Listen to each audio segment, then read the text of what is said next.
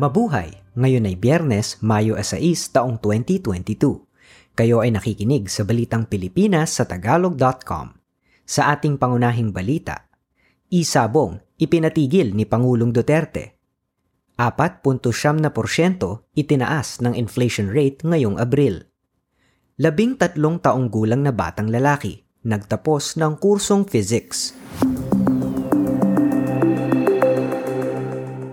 Agarang ipinatigil ni Pangulong Rodrigo Duterte ang online sabong sa bansa. Ayon sa Pangulo, ang 640 milyong pisong buwanang kita ng pamahalaan sa isabong ay hindi katumbas ng pagkasira sa lipunan dahil sa sugal. Inatasan din ni Duterte ang Department of Interior and Local Government na imbestigahan ang operasyon ng isabong lalo na ang istorya ng mga nagsasangla ng pag-aari para lamang makapaglaro. Bago ito, tinanggihan ng Pangulo ang mungkahi ng mga senador noong Marso na suspindihin ang isabong habang iniimbestigahan ang pagkawala ng mahigit 30 mga sabungero simula Abril ng nakaraang taon. Ang presyo ng mga malawakang ginagamit na mga bagay, pagkain at serbisyo ay mabilis na umakyat ngayong Abril. Sinabi ng Philippine Statistics Authority na tumaas sa 4.7% ang inflation rate ngayong Abril mula sa 4% lang noong Marso. Ito ang pinakamabilis na pagtaas sa loob ng 40 buwan o simula nang maitala ang 5.2% pagtaas noong Desyembre taong 2018. Sinabi naman ng mga eksperto sa ekonomiya, malamang na tumaas pa ang inflation rate sa 5 at kalahating porsyento sa Hunyo. Nabawasan ang bilang ng mga walang trabahong Pilipino sa 3 milyon at 700 libo noong 2021. Ito ay mula sa apat at kalahating milyong walang trabaho nang pumutok ang pandemya ng COVID-19 noong 2020. Gayunman, nananatili pa ring mataas ang kawalan ng trabaho kumpara noong 2019 na nasa 2 milyon at 300 libo katao.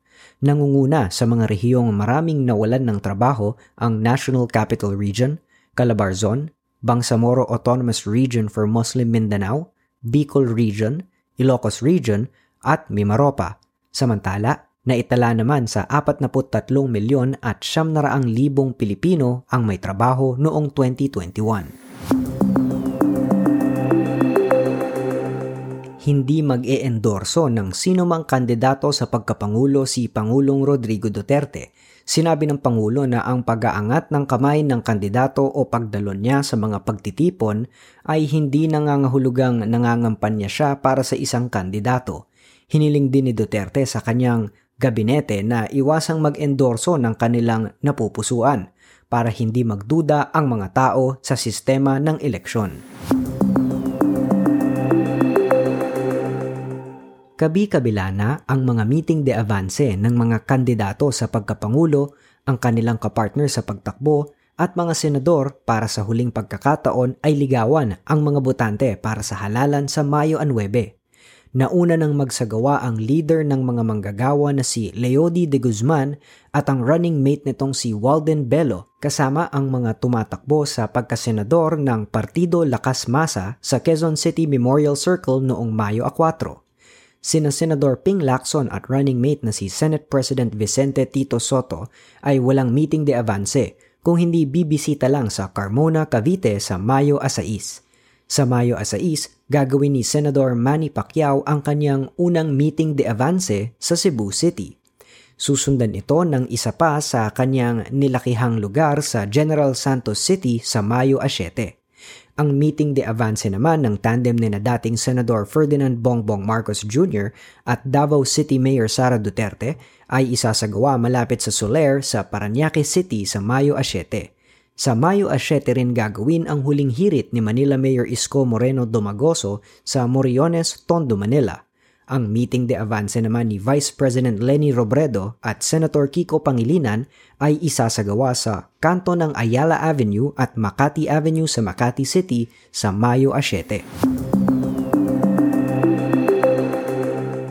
41% lamang ng mga sumagot sa survey ng Pulse Asia noong Abril 16 hanggang 21 ang nakabuo ng labindalawang senador sa kanilang listahan mula sa 64 na kandidato sa pagkasenador.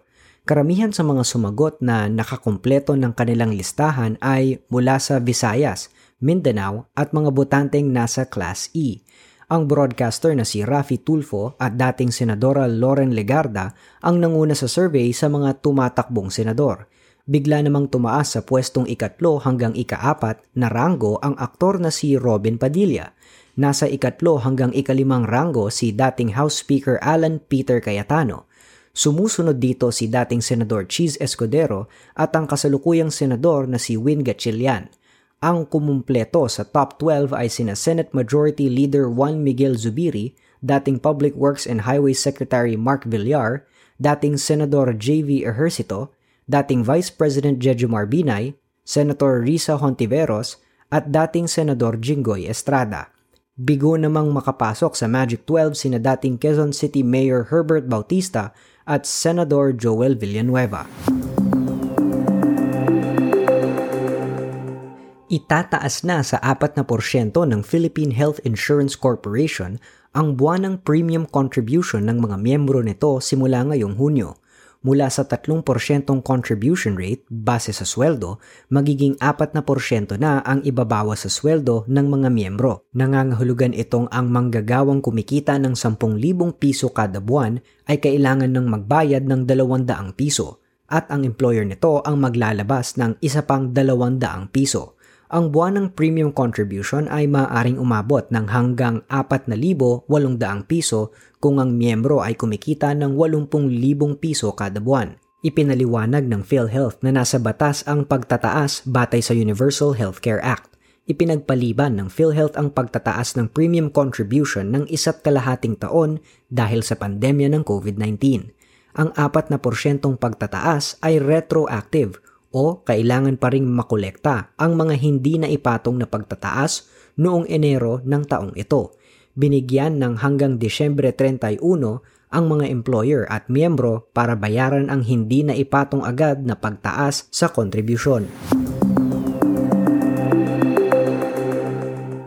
Binabalak ng Department of Tourism na palakasin pa ang medical tourism sa Pilipinas sa tulong ng mga doktor na pandaigdig ang kahusayan at ang kilalang pag-aalaga ng mga Pilipino. Ayon kay DOT Secretary Bernadette Romulo Puyat, marami pang hindi nabubuksang potensyal ng industriya ng kalusugan at kaayusan. Ayon sa kamakailang ulat ng World Travel and Tourism Council, ang paggastos ng mga dayuhan sa medical tourism o may kinalaman sa pagbabiyahe para sa kalusugan ay umabot sa 11 bilyong dolyar noong 2017. Balita sa palakasan Binawi ng World Boxing Organization ang korona sa World Bantamweight ng Pilipinong boksingerong si John Riel Casimero sa isang resolusyon na inilabas ng WBO Championship Committee Tinanggal kay Casimero ang titulo dahil sa dalawang beses na kabiguang labanan ang British challenger na si Paul Butler para sa pagdepensa sa titulo.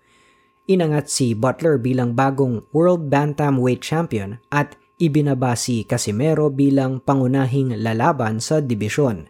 Si Casimero na mayroong 31 panalo at 4 na talo kasama ang 21 knockout ay umatras sa araw ng pagtitimbang dahil sa gastritis. Muling inischedule ang laban nila sa Abril 22 pero lumubag naman si Casimero sa polisiya na bawal magpasona ang boksingero para mabawasan ang timbang nito sa araw ng pagtitimbang.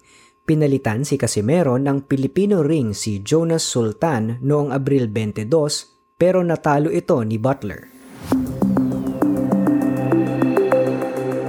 Sa balitang showbiz, tinuligsan ng ilang netizens ang komedyanteng si Ai Ai de las Alas dahil sa di umano ay pambabastos nito sa kasulukuyang alkalde ng Quezon City na si Joy Belmonte.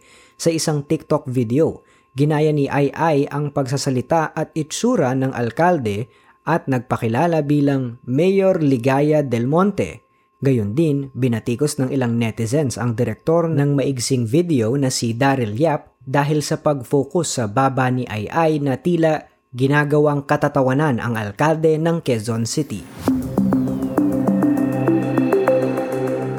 Sa ating balitang kakaiba, ang ilang mga kabataan ay inaabot ng ilang taon bago makatapos ng kolehiyo. Pero si Elliot Tanner ng Minnesota ay talaga namang kakaiba.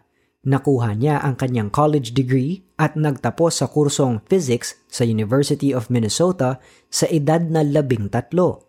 Plano pa ni Elliot na mag-doctorate kung makakaipon ng sapat na pondo sa kanyang pag-aaral ang kanyang mga magulang balak niyang maging propesor sa University of Minnesota at maging eksperto sa high-energy theoretical physics. Bago pa man mag-aral si Elliot, mahusay na ang kanyang pagsasalita at ang kasanayan sa mathematics. Tinalakay na niya ang particle accelerators sa edad na lima. Hinomeschool si Elliot ng kanyang mga magulang at sa edad na siyam ay natapos na niya ang normal na curriculum ng high school – Una siyang inenroll sa isang community college pero nakitang kakaiba siya kaya't inilipat sa University of Minnesota nang siya ay may labing isang taong gulang. Bagaman at kakaiba, hindi si Elliot ang pinakabatang nagtapos sa kolehiyo sa kasaysayan ng Estados Unidos. Ang titulo ay hawak pa rin ni Michael Kearney na nagtapos naman sa University of South Alabama na may bachelor's degree sa anthropology noong 1992 sa edad na sampu. At yan ang kabuuan ng ating mga balita ngayong Mayo 6 taong 2022 para sa tagalog.com. Basta sa balita, lagi kaming handa.